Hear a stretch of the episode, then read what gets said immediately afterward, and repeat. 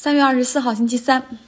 美国科罗拉多州 Boulder 市的一个食品超市在周一发生了枪击事件，有十人不幸丧生，其中包括一名警察、三名超市的工作人员和六名顾客。这是美国一周之内发生的第二起持枪袭击事件了。之前呢是上周讲过的亚特兰大枪击案，有八人丧生。总统拜登已经要求国会立即考虑出台限制攻击性武器。限制大量的子弹弹夹销售，以及要进一步加强对枪支销售的背景调查等等，但是国会未必买账哈。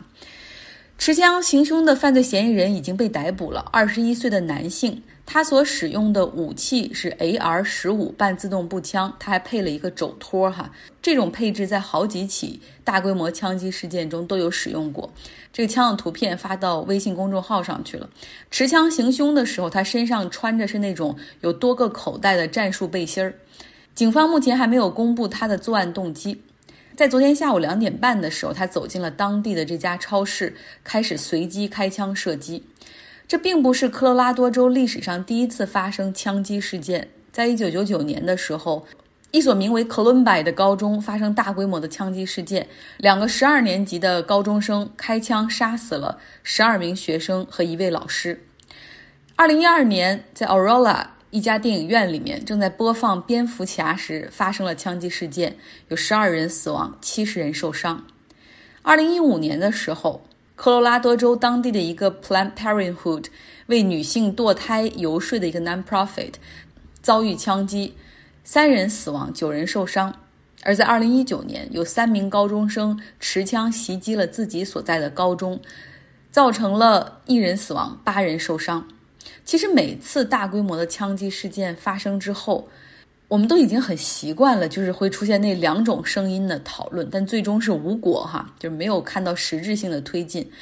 一个声音就会大声疾呼说，一定要限制枪支，因为很多州它可以合法买枪的年龄比合法买酒还要低，也就是说，你可能去买酒是违法的，但是你买枪就是合法的。还有很多州根本不限制这种自动步枪的销售。如果说要买手枪是为了防身自卫，买步枪是为了打猎，哈，也可以自卫。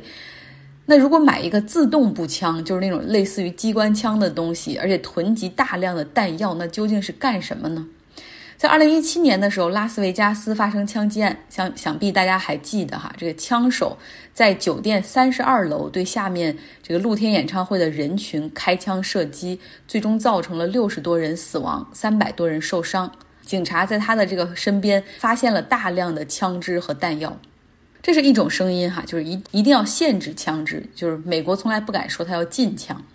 还有一种声音发自持枪拥护者的。每一次枪击事件之后，他们反倒会用这个事件大肆为枪来宣传，哈，就是说，你看警察没有办法保护你吧，你只能用枪来保保护自己。那像之前学校出现枪击案之后，甚至有议员就提出说，解决校园枪击案最好的办法就是给老师配枪。那我们看看其他国家发生枪击案之后会怎么样？澳大利亚和新西兰发生大规模枪击案之后，政府做的是彻底禁枪。政府出钱来回购百姓手中的枪支，但是美美国政府就从来没有人提出过要彻底禁枪，包括民主党，顶多他们就会说我们要限制枪支，做背景调查，不销售自动式武器，子弹也要有限制等等。那即便是如此，也马上会招致共和党他们的攻击，然后被渲染成为你看哈，他们要夺走我们手中的枪支。为什么会有这么大的分歧？我们就要说到这些这个美国的国父，这些 founding father 们给他们这个国家留下的一个大的 bug，也就是宪法第二修正案。宪法第一修正案保证的是言论自由，第二修正案所谓的就是保证这样的一个持枪权。那到底这个宪法修正案说的是什么呢？我们来看一下，a well-regulated militia，一个管理妥善的这种民兵组织，哈，纪律严明的民兵组织。Being necessary to the security of a free state，啊，他们有这种作为保护国家自由存在的一个必要性。The right of people to keep and bear arms shall not be infringed。那么这些人他们是有权持有和携带武器，他们的权利不容侵犯。听起来好像是一个哦，宪法给他们的持枪权，但是实际上它是有一个 context 在里面，就是有一个为什么会这么写的一个背景。在美国独立战争的时候，其实作为十三个自由州的主力武装，实际上是民兵组织。那后面的美西战争之前，哈，从这中间的那上百年里面，美国的防务大部分都是靠民兵组织支撑起来的。所以那个时候，这些 founding father 给这种民兵组织一个持枪权，也是为了防止，你看这个英国殖民者不会再卷土重来吧？等等，允许这些民兵组织持有武器。这也是大多数人的理解，但是还有一部分人把它理解成为哈，就是你保护的是这个国家的，就是如果它是一个坏的国家机器的话，到时候也为了保证人们可以有有权利、有能量去推翻这个国家机器，所以要保证每一个人都有持枪权。其实这些都不重要，更重要的是枪支制造商，他们实际上为政客提供了大量的选金，尤其是共和党，所以。共和党这一边就成为了这种拥护枪支的一派。当然了，民主党里面议员也有不少哈，也会也会拿枪支协会的选金。所以要对枪支销售的限制，想在议会中推动一些立法就非常的困难。那么在这次枪击案事件之后，哈，我们来看看共和党的参议员非常右的阿肯色的 Tom Carton，他怎么说？他说：“现有的法律对于限制枪支暴力已经足够了，如果你们再限制，就是侵犯我们的自由了。要探讨为什么会出现这种枪击事件，你要看看是不是其他方面出现了问题。比如说去年夏天，你们这些左派还要喊着啊削减警力。”啊，这个监狱里关的人太多了，你们这不就是啊开了口子给坏人可乘之机吗？这错都在你们。他们非常善于转移话题哈，然后把这个转移到自己希望的议题上去。那甚至还有人偷换概念，就是说，每年在美国死于交通事故的人比死于枪击案的人还要多。难道为了安全，你也要把汽车给禁止了吗？是完全就是不同的 concept 哈。另外一个在美国禁枪很难的原因，就是美国的联邦权力实际上非常的有限。那更重要的是地方的州权，就这五十个州哈自己的立法，他们的管辖权。那目前呢，有十五个共和党所控制的州，他们甚至允许在这个州里面无证持枪。所以有些州管得很严，但是有些州很松。枪支问题在美国可以预见的时间内，我觉得是无解哈，就是。昨天预告了一下要分享 Paul Krugman 经济学家，他是在《纽约时报》上经常写专栏的那位哈，他的一篇关于宏观经济的文章，主要回应了一下美国政府连续去推这种经济刺激计划，向市场直升机撒钱，到底会不会诱发坏的通胀？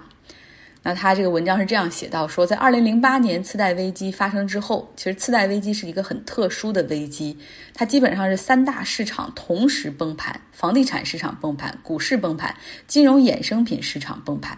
那么它给经济所带来的这种衰退之大，哈，都被称为 Great Recession。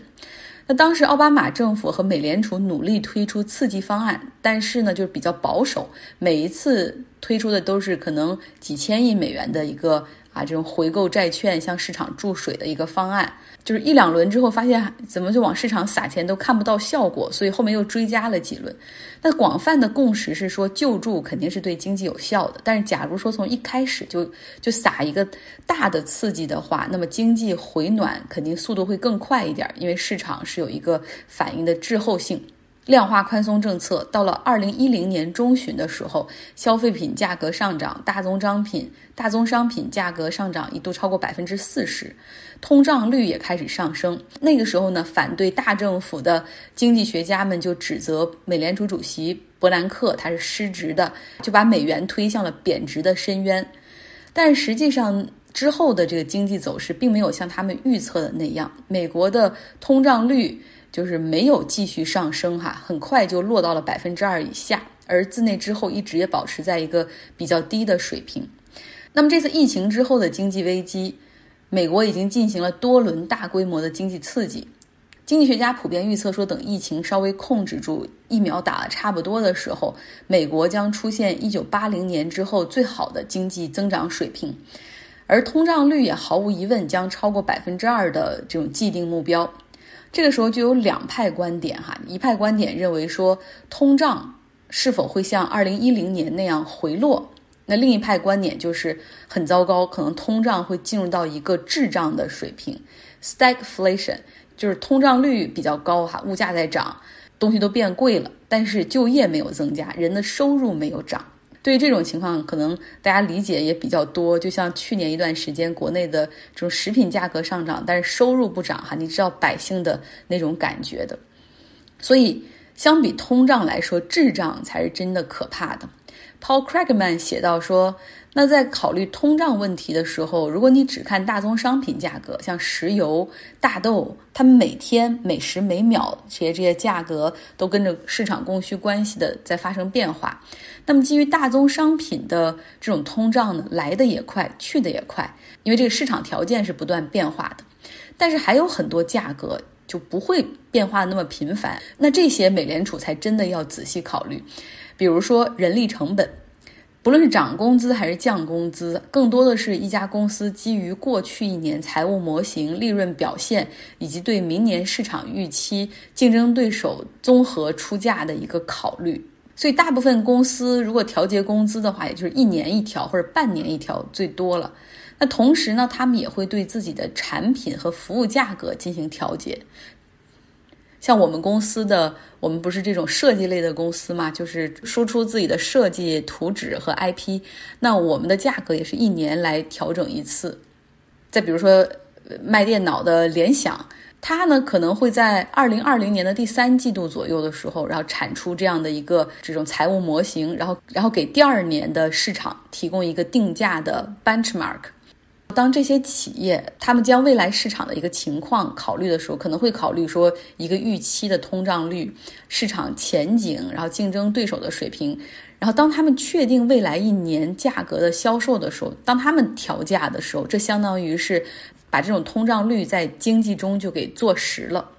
所以，美联储在制定货币政策的时候，往往不会看短期内大宗商品价格的上下浮动，或者短期的那种通胀，会综合考虑很多指标。他们有一个指标，就是直接说是刨出能源价格，还有像大豆、鸡蛋、肉这种食物的价格，而且他们还会监测市场的多种指标，其中一个很重要的部分就是企业是否会调高服务价格和产品价格。总之了，Paul Krugman 他认为说，美国需要继续来就是进行这种刺激，来帮助经济，哪怕通胀率哈达到百分之二，但这也是一个短期行为，就是不要因为这个而就停止对市场的这种刺激。昨天我们读书俱乐部的分享的前面哈，我也留了一个悬念，为什么要去冲击那么危险的珠穆朗玛峰？如果你看这本书的话，你就会发现有一些人他多次去珠穆朗玛峰，前三次都没有冲击成功，然后还要做第四次的准备。究竟这中间的魅力在哪儿？我们来听读书俱乐部里两个朋友的摘读。会当凌绝顶的体验是真实的、永恒的且具体的，不容忽视的危险性赋予了这项运动严肃的目的，而这恰恰是我平凡生活中所缺少的。我因这种看待生活的新视角而兴奋激动，它颠覆了按部就班的平淡生活。另外，登山赋予人一种团队意识，成为登山者就意味着加入到一个独立自主、狂热的理想主义团队中，其不受外界影响的程度到了令人吃惊的地步。登山文化充满挑战，极具阳刚之气，但最重要的还是要给人留下印象。登上某座山峰的方式，比登上这座山峰本身要重要的多。生育是靠用最少的装备，从最不可能的路线，以最大胆的方式攀登而赢得的。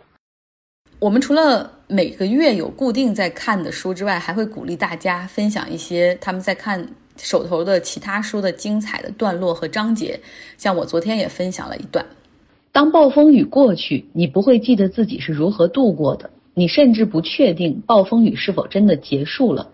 但你已经不再是当初走进暴风雨里的那个人。这就是暴风雨的意义。该经历的和不该经历的全都经历了，该忍受和不该忍受的全都一一吞下了，还畏惧什么呢？人生无非两种结果：见笑了和见笑了。这是来自村上春树的一段话，跟大家分享。我知道现在其实还有很多人希望加入我们的这个俱乐部哈。我们说实话已经成立了四个群了，呃，每一个群我们为了保证很好的互动，就控制到三十八九个人左右。那我们也会分享一些有益的音频哈，在这个节目里给大家听，所以也不一定非要每一个人都加入这个俱乐部才能够有所获得。好了，今天的节目就是这样，希望大家有一个愉快的周三。我今天是出去跟朋友吃了个饭，所以回来有点晚了。